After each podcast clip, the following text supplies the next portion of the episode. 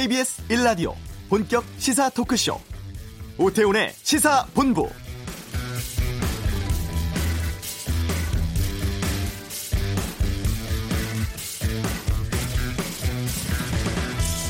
네, 국회에서는 11시부터 문희상 국회의장 주재로 민주당의 이인영, 자유한국당 나경원, 바른미래당 오신환 원내대표와 정례 회동 갖기로 되어 있었습니다. 이 자리에서 결산국회 또 인사청문회 일정 결정하기로 했죠. 그런데 나경원 자유한국당 원내대표가 오늘 회동에 불참하면서 장관 후보자의 인사청문회 일정 조율에 차질을 빚게 되었습니다. 회동 대신에 당내 조국 인사청문회 대책 테스크포스 회의에 참석을 했는데요. 나경원 원내대표는 막장 드라마를 연상케 하는 모든 의혹이 조국 후보자를 둘러싼 논란이다. 후보자 즉각 사퇴해야 하고 문 대통령 즉각 지명 철회해야 한다. 인사청문회 자리가 아니라 검찰 수사받으러 가야 할 것 같다. 이런 말을 했습니다. 조국 후보자에 대한 야당의 공세가 전방위로 확산되면서 정치권 대립 극에 달하고 있습니다. 농림축산식품부 장관 후보자 외 6명의 인사청문회 일정은 지금도 불투명한 상태입니다. 오태훈의 시사본부 독립운동가가 한국인 1호 특허를 냈고 이 수익금이 독립운동 자금으로 쓰였다고 하는데 이 내용 잠시 후 이슈에서 알아보겠습니다. 경제브리핑 미국의 장단기 금리 역전 현상을 통해 살펴보는 경기 침체 우려에 대해 다루겠습니다. KBS 라디오 오태훈의 시사본부 지금 시작합니다. 네, 이 시각 가장 핫하고 중요한 뉴스를 정리하는 시간 방금 뉴스. 박찬영 기자의 휴가로 신혜리 전 이데일리 기자와 함께하도록 하겠습니다. 어서 오세요. 안녕하세요. 예. 먼저 북한이 미사일 발사를 비판을 한 박지원 의원에 대해서 막말 비난을 쏟아냈다. 어떤 뉴스예요? 네, 얼마 전 조선중앙통신이요. 박지원 의원에 대해서 혓바닥을 함부로 놀려대지 말아야 한다라는 제목을 글을 냈습니다. 네. 마치 자기가 6.15 시대의 상징의 인물이나 되는 것처럼 주제 넘게 자칭하는 이 박지원 의원의 혓바닥을 마구 놀려대면서 누린내를 풍기고 있다 하면서 굉장한 막말을 쏟아내서 논란이 되고 있는데요. 네. 지난 16일에 박 의원이 그 북한의 미사일 발사한 후에 고 정주영 회장의 고향인 통천에서 이 북한이 미사일을 2회 이상 발사한 것은 이 최소한의 금도를 벗어났다. 그래서 규탄할 수 없을 않을 수 없다라고 어, 비판을 한 적이 있습니다. 예. 어, 중앙통신이요, 이제 박 의원에 대해서 예, 북한의 이제 연고 관, 관계를 자랑거리로 그동안 박 의원이 자산, 이제 정치적 자산을 이용을 했을 때는 언제 이고 지금은 이런 수작을 늘어놓고 있느냐라면서 이제 비난을 했는데요. 중앙통신이 이제 이번 한 번은 음. 참겠다라는 입장을 보였습니다. 그러나 다시는 북한과의 관계를 어, 언급하지 마라. 이 멍청한 짓을 그만두어라라고 경고를 했는데요. 네. 이렇게 이제 북한이 박 의원과 꽤 관계가 있잖아요. 근데 이제 오랫동안 이런 인, 관계가 있는 인사를 이번에 이렇게 강도 높게 비난한 것은 굉장히 이례적입니다. 네, 박지원 의원이 여기에 대한 입장을 밝혔나요? 네, 오늘 KBS 어, 한 프로에서 예. 어, 이거 관련해서 별 어, 반응 어, 그렇게 뭐 보, 이지 않아도 된다라는 음. 입장을 바, 밝히셨고요. 예. 네 그렇게 뭐 아주 크게 염려할 것은 아니다라는 입장을 밝히신 걸로 알고 있습니다. 음, 알겠습니다. 자, 조국 법무부 장관 후보자 관련 소식 좀 짚어보겠습니다. 후보자의 딸이 받은 장학금이 논란되고 있다고 하는데 어떤 내용이에요? 네, 지금 조국 법무부 장관의 후보자의 딸이 부산대 의학 전문 대학원을 다니고 있습니다. 예. 근데 이 딸이 그 두 번의 유급에도 불구하고 3년간 천만 원이 넘는 장학금을 받았다는 의혹이 제기가 됐는데요. 이게 이제 박 곽상도 자유한국당 의원이 공개를 했습니다. 2015년 부산대 의 전원에 입학을 했고요. 근데 2016년부터 2018년까지 매학 매학기 200만 원씩 촉 1,200만 원의 장학금을 이 조, 어, 조, 조국 법무부 후보자의 딸이 받은 것으로 나타났는데요. 네. 이제 문제가 됐던 거는 입학 첫 학기인 2015년 1학기 3과목을 낙제했다는 거예요. 그래서 유급이 됐고 2018년 2학기에도 1과목을 낙제해서 유급이 됐는데 어떻게 이렇게 장학금을 받을 수 있었느냐는 건데 이게 사실은 학교 내에서 이뤄진 장학금이 아니고요. 그 조 씨의 지도 교수 A 씨가 만든 그 학교 외 장학회 대해서 지급됐던 겁니다. 네. 그럼에도 불구하고 이렇게 낙제 셈임에도 불구하고 그 장학금을 받은 것은 도덕적 해이를 넘어서 다른 학생의 장학금을 뺏긴 빼앗은 거나 다름이 없다라고 주장을 하고 있습니다. 그래서 이거에 대해서 지금 아직까지는 조 후보는 아직까지 뭐 해명은 내놓고 있지 않는데요. 지금 뭐 이거 가지고는 굉장히 논란이 많습니다. 네. 그러니까 인사청문회를 앞두고 언론발 또 야당발 의혹 제기는 계속되고 있는 상황이고 네. 후보자 측에서는 현재까지는 뭐 청문회에서 입장을 밝히겠다 지금 이러한 상황인데 네. 이번에 그 후보자 동생의 전처가 입장을 냈다고 하는데 이것 좀 소개해 주시죠. 네. 그 조 후보자 관련해서 지금 동생과의 그 굉장히 논란이 있잖아요. 예. 어, 오늘 오전에 그 동생의 전처가 입장을 밝혔습니다. 일단 위장 이혼이 아니고 아파트 위장 매매 의혹도 부인을 했습니다. 어, 여기 이제 호소문을 이제 기자들에게 이야기 이제 밝혔는데요. 호소문이요? 네. 예. 그래서 이제 그 공개를 했습니다. 어, 저와 아이의 사생활이 이런 무차별적으로 털린 아픔을 겪고 있다라면서 오늘 뗐는데 일동 이제 그동안은 아이가 충격을 받을까봐 이혼 사실을 숨겨왔고 주변에도 마찬가지로 숨겨왔다. 근데 이제 이렇게 가짜로 이혼한 것처럼 의심이 부메랑이 돼서 이렇게 돌아올지는 상상을 못했다라고 하면서 일단은 위장 이혼은 아니다라는 어, 얘기를 했습니다. 그리고 이제 조 후보자 동생과 관련해서 지금 A 씨가 채무 변제를 피하고 재산은 돌려 놓기 위해서 위장 의혹을 아, 이혼을 했다는 의혹이 불거졌잖아요. 근데 그거에 대해서는 부인이 이제 남편이 미안했는지 운동학원에 공사 대금 채권이 있는데 그중 10억 원을 넘겨준다고 해서, 해, 서 받았던 것 뿐이다. 그리고 학교 재산 함부로 팔 수가 없어서 실제 돈이 되지 않는다는 사실을 나중에 알게 된 것 뿐이다라고 해명을 했습니다. 그리고 한 가지 더 문제가 됐던 거는 조, 후, 부, 어, 조 후보자 부인 A 씨의 아파트 위장 매매 의혹이 있었잖아요. 거기 해운대구에 있는 한 빌라인데요. 평소 그 자신의 사정을 좀 딱히 여기는 시어머니가 돈을 줘서 샀고 현재는 그 시어머니가 살고 있다고 밝히면서요. 어, 이게 이제 실제로 조 후보자 부인으로부터 구매를 한 것이라고 설명을 했습니다. 네. 청문회가 열려야 이게 구체적인 내용들이 좀 짚어질 것 같은데 아직까지 네. 일정은 지금 정리되지 않고 있습니다. 자, 이거는 2부에서 좀 짚어보도록 하고요. 자, 그리고 트럼프 미국 대통령과 팀쿡 애플의 최고 경영자가 삼성을 두고 대화를 나눴다고 하는데 이 네. 내용 좀 소개해 주시죠. 어, 오랜만에 또 트럼프가 이제 좀 시끌시끌한 뉴스를 이제 가져 이제 주제가 됐는데요. 어, 16일 날 트위터에서 이런 예. 얘기를 했습니다. 트럼프 대통령이요. 오늘 저녁 애플의 팀쿡과 직사를 하는데 그들은 미국에서 어마어마한 투자를 할 것이다라고 운을 떼면서 여기서 삼성을 이야기를 합니다. 어, 그동안 삼성에 대해서 이야기를 들어왔다. 팀쿡 CEO가 이제 삼성 관세가 좀 약하다 보니 적었 그러다 보니 어렵다는 얘기를 들었고 이 팀쿡으로부터 굉장히 설득력 있는 주장을 들어왔다라고 얘기를 했습니다.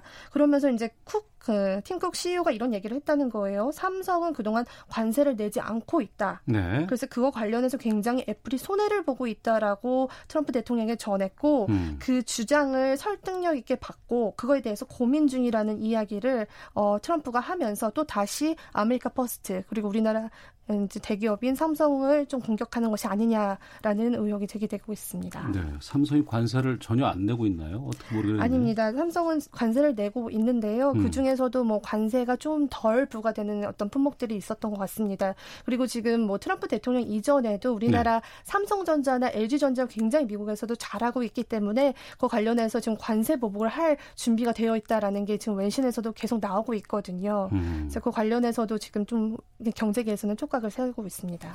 알겠습니다. 이 소식까지 듣도록 하겠습니다. 자, 방금 뉴스 신혜리 전 이데일리 기자와 함께했습니다. 고맙습니다. 감사합니다. 예. 이어서 이 시각 교통 상황 살펴보겠습니다. 교통정보센터의 이승미 리포터입니다. 네, 이 시각 교통 상황입니다. 오늘부터 이틀 정도 33도 안팎의 반짝 무더위가 기승을 부린다고 하니까요. 차량 관리와 안전운전에 계속해서 신경 써주시기 바랍니다. 경부고속도로 서울 쪽인데요. 칠곡 휴게소 부근 1차로에서 수용차 관련 사고 처리하고 있어서 부근이 혼잡합니다. 또 서울 양양고속도로 양양 방향으로는 2천터널 갓길에 고장난 승용차가 있어서 서종 일대가 5km간 밀리고 있고요. 영동고속도로 강릉 쪽으로 강원권 두 군데서 작업 여파를 크게 받고 받고 있는데요. 문막 부근에서 3km 구간, 또 원주 부근에서 8km 구간이 정체되고 있습니다. 중부 내륙고속도로 창원 방향으로 감곡나들목을 못 간 1차로에서 작업 중이라 여주 분기점에서 감곡 쪽으로 9km 구간 정체가 극심합니다. 이 구간 지났는데 50분이 넘게 걸리고 있는데요. 주변 다른 길을 이용하시는 편이 낫겠습니다. 서울시내 강변북로 구리방향으로 원효대교 부근 도로면이 고르지 않습니다. 주의하셔야겠고요. 정체는 서강대교에서 반포대교 부근 까지 이어집니다. KBS 교통정보센터였습니다.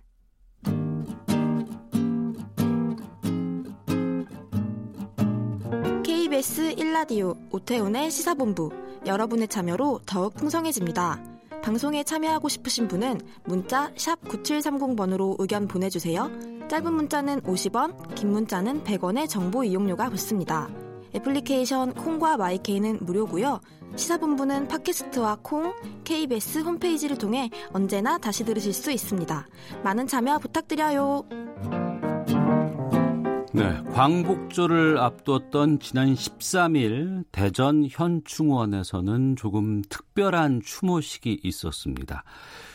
한국인 1호 특허를 낸 정인호 선생을 기리기 위해서 특허청에서 추모식을 열었다고 하는데 이 1호 특허의 수입이 당시 독립운동 자금으로 쓰였다고 합니다.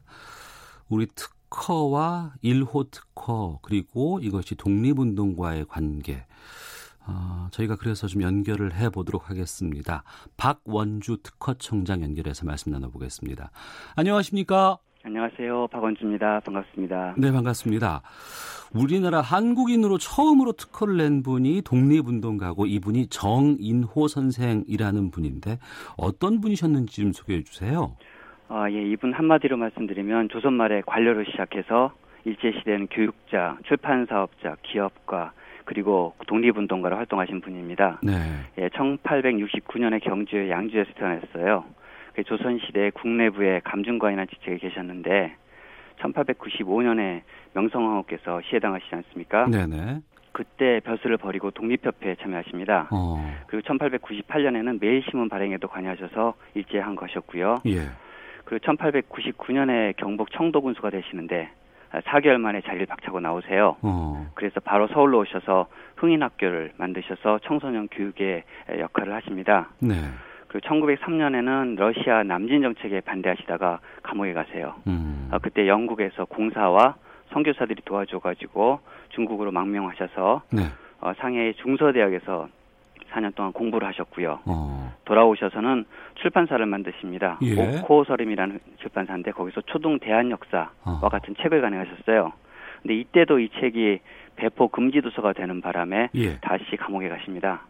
이렇게 여러 방면으로 독립을 위해서 애쓰시던 분인데 네. 궁극적으로 깨달으신 것은 결국 독립운동도 돈이다. 어, 돈이 없으면 독립운동 할 수가 없다라는 생각을 하시면서 음. 그 당시 우리 갓 만들던 재료 있지 않습니까? 말총이요. 갓이요, 갓?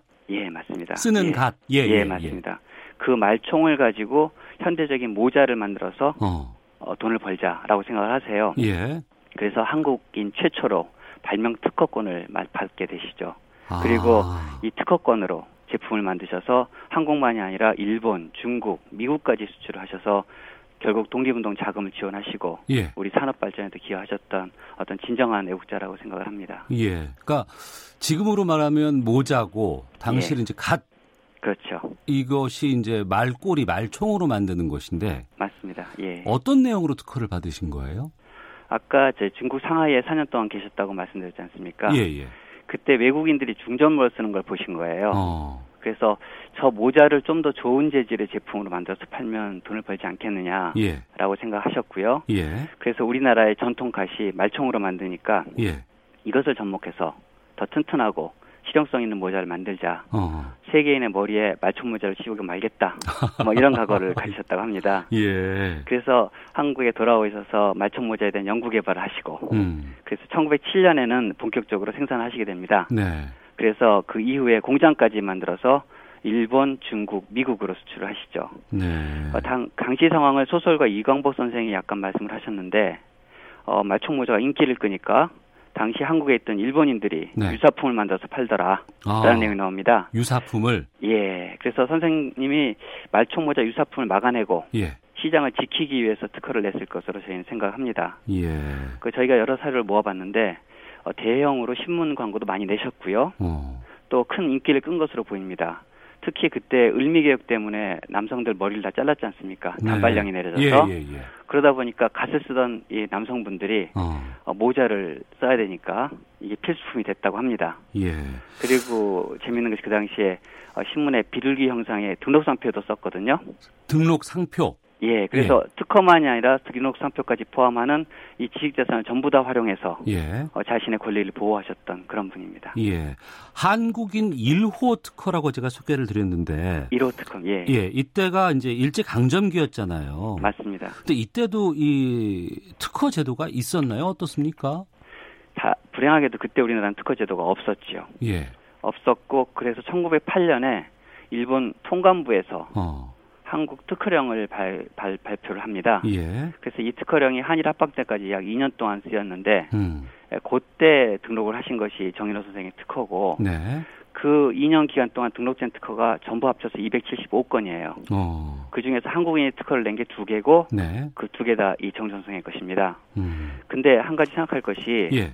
1882년에 그 40년 전에 고종 황제께 지석영 선생이 상소문을 올립니다. 예. 거기서 정부기관을 만들어서 어. 새로운 기계를 만들거나 발명한 사람한테 전매권을 줘야 된다라고 건의를 하거든요. 그야말로 특허네요. 그렇죠. 이 어. 고종 황제도 참 잘했다라고 칭찬하면서 시행하라고 지시를 하시는데 네. 무슨 연인지는 모르겠습니다만 시행이 안 돼요. 음. 만약 그때 특허 제도가 시행이 됐다면 네.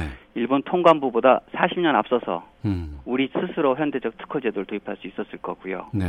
심지어는 일본 본국보다도 우리 음. 특허 제도 도입이 더 빨랐을 수도 있습니다. 그래서 네. 어, 대단히 안타깝게 생각을 하고 있습니다. 네. 한국인 1호 특허와 관련해서 박원주 특허청장과 함께 말씀 나누고 있는데요. 청취자 송문방 님이 존경해야 할 분입니다. 독립에 기여한 분들에 대해 좀 더 정확하고 자세히 공부했으면 좋겠습니다. 김종무 님 그 시절의 특허권이라니 대단합니다라는 의견도 보내주고 계시는데. 예. 이 1호 특허로 얻은 수입이 독립운동 자금으로 쓰였다고 하셨는데 예, 예. 당시 특허로 받은 수입이 얼마나 됐을까요? 아, 불행하게도 매출에 대한 기록은 저희가 없습니다. 예.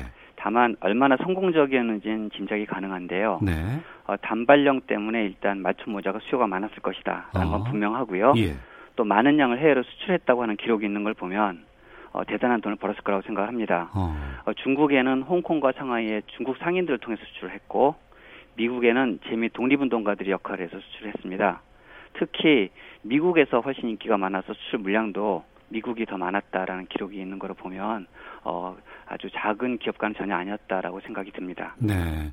그러면 이 1호 특허 이후에도 특허라든가 발명과 관련된 일을 이 정현호 선생이 하셨나요? 하셨죠.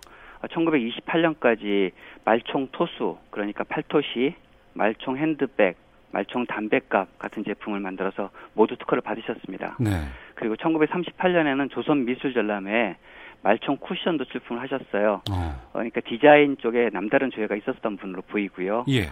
이정 선생님은 말총 제품으로 민족 기업을 일으켜서 산업 진흥을 하셨고 또 일평생 독립운동을 하셨던 정말 훌륭한 우리 애국자입니다. 네. 혹시 이 정인호 선생께서 만드신 이런 모자라든가 여러 가지 예. 제품들 예. 특허청에서 보관하고 있습니까? 아, 안타깝게도 그 원제품이 없습니다. 그래서 어. 사실은 이번에 추모식을 하기 전에 예. 어, 이 말총 모자의 진품을 찾고 싶어서 여러 가지 노력을 했었습니다. 음. 뭐 동묘, 황학동, 장안평, 모자박물관 다 가봤는데 네.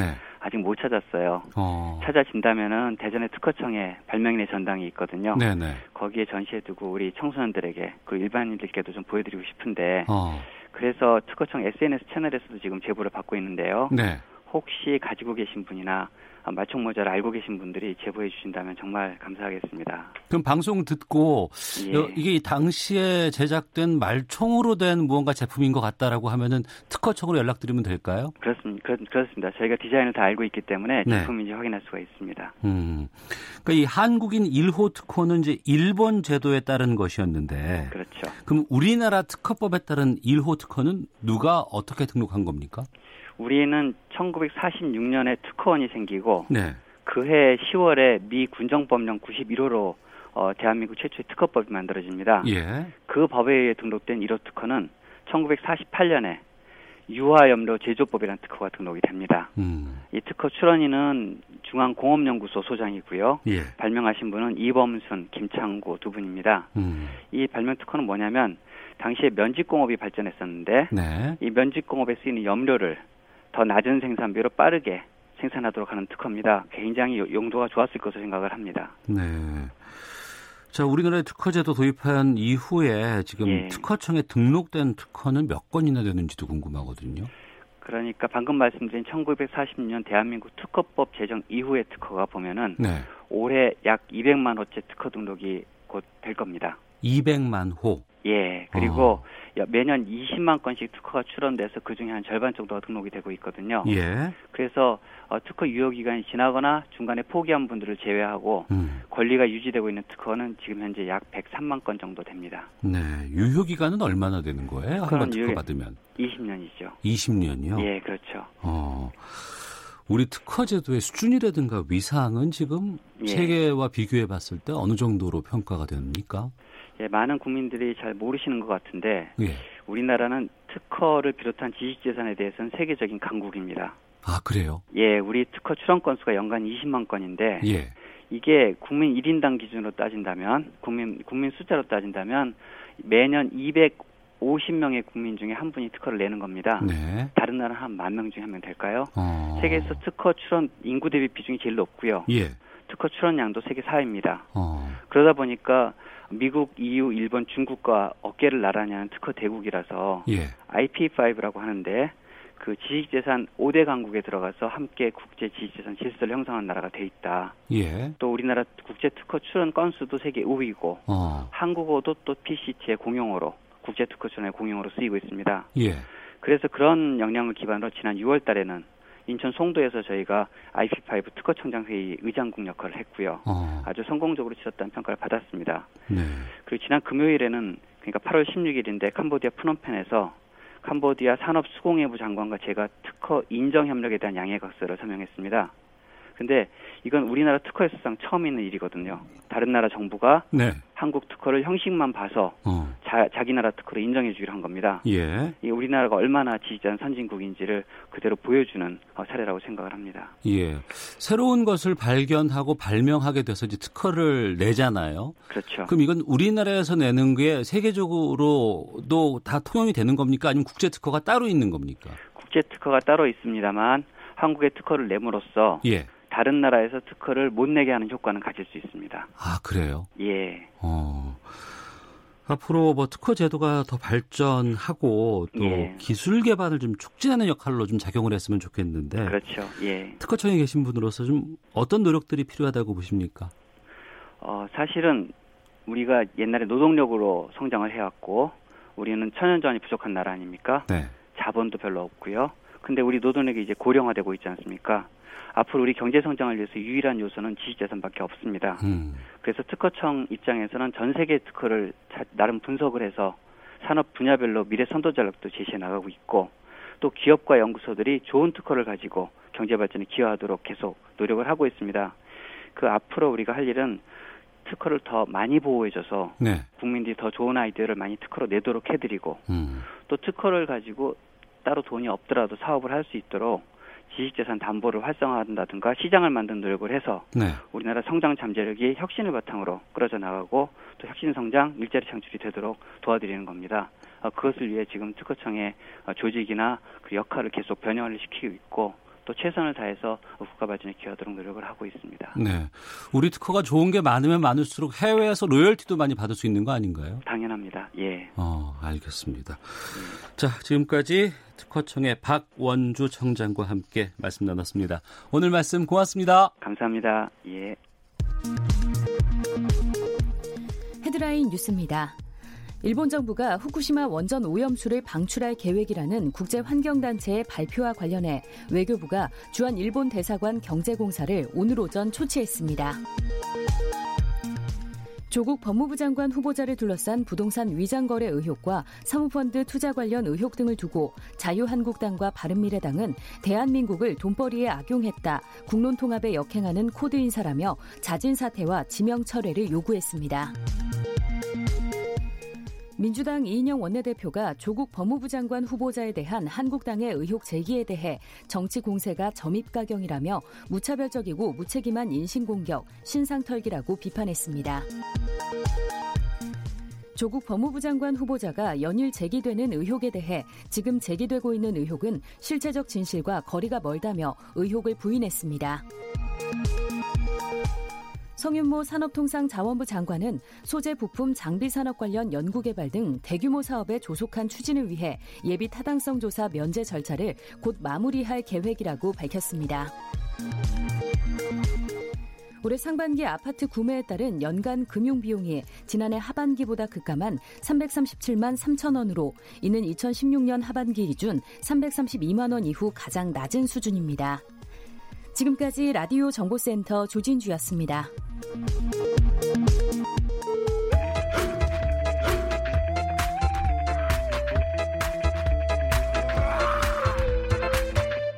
오태우래 시사 본부. 네, 12시 46분 향하고 있습니다. 오태훈의 시사본부 유튜브에서 일라디오 혹은 시사본부 검색하시면 영상으로도 확인하실 수 있습니다. 이달 중순에 미국의 10년물과 2년물의 국채 금리가 2007년 금융위기 이후 처음으로 역전된다고 합니다.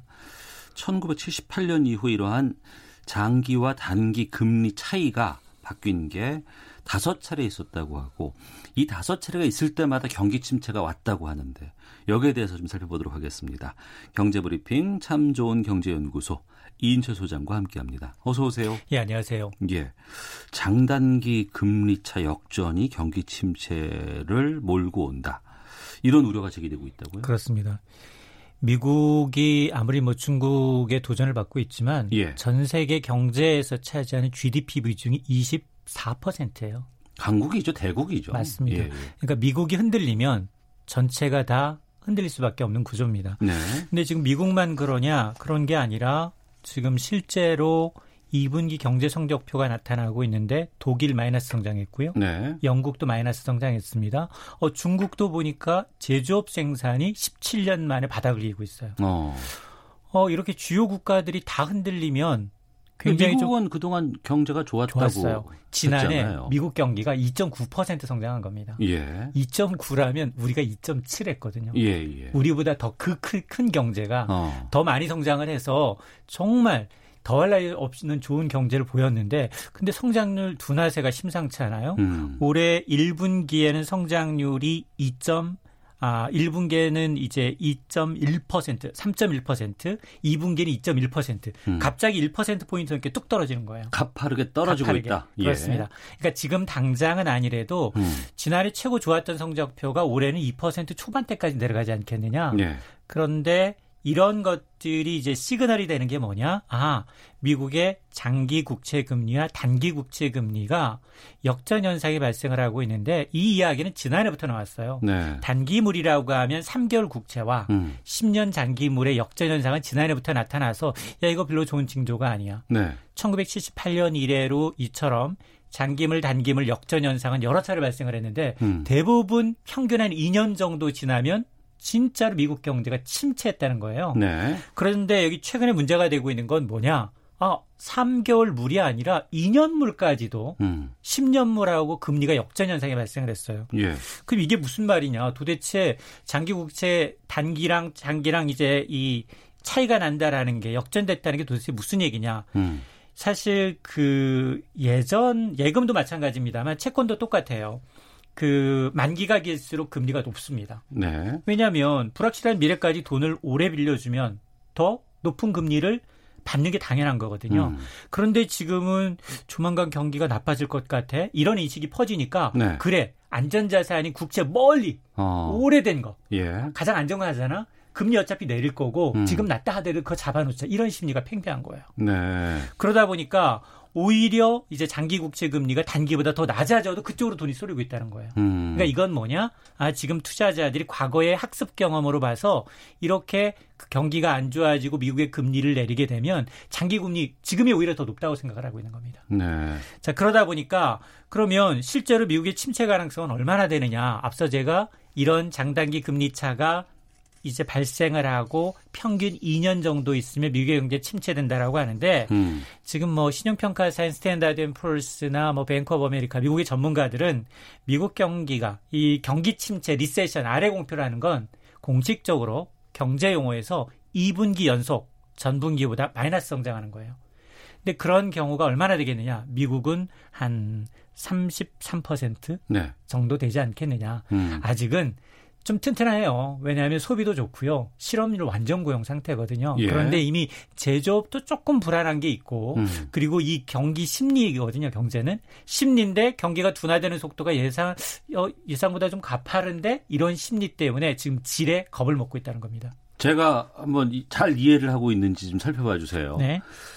그 국채를 사는데 네. 이 국채는 10년 이후에 팔 수 있는 국채예요. 맞습니다. 그건 이제 금리가 높을 텐데. 음. 그리고 2년 후에 파는 거 금리가 낮는 거, 낮은 건데 이 금리 차가 바뀌어 버리는 상황이 지금 온 것이고 맞습니다. 이런 상황이 오게 되면 조만간 미국 경제가 위험에 빠질 수 있다 이런 네. 우려가 드러나는 것인데 맞습니다. 과거에도 그랬는데 이번에가 금리 차가 역전됐으니 네, 네. 곧 미국 경기가 나빠질 것이다. 비슷한 현상이 나타날 거다. 아. 근데 차이점이 있다면 앞서 예. 제가 말씀드렸습니다만 경기가 둔화되는 건 맞지만 아직도 미국의 실업률이며 고용 지표며 소비는 탄탄하다는 거예요. 음. 그래서 아까 제가 6대 4 정도로 말씀드렸잖아요. 네. 경기 침체 가능성이 3분의 1. 3분의 2는 아직은 침체는 아니에요. 어. 근데 지뢰 겁을 먹고 있는 건 맞습니다. 네.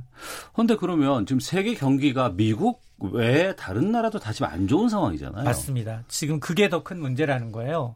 이게 이제 퍼펙트 스톰에 비견될 수 있는데 지금 미국 무역 전쟁 중국과 하다 보니까 중국도 안 좋아요. 예. 중국의 이제 관공업 생산 제조업은 이미 2분기 기준 이제 뭐 한 17년 만에 최저. 음. 그리고 2분기 성적표 중국의 경제 성적표는 성장률이 6.2%로 나왔는데 27년 만에 가장 낮아요. 네. 근데 유럽도 상황은 마찬가지입니다. 유럽의 경제 대국은 독일이에요. 음. 독일이 이미 2분기에 마이너스 0.1% 마이너스 성장했고요.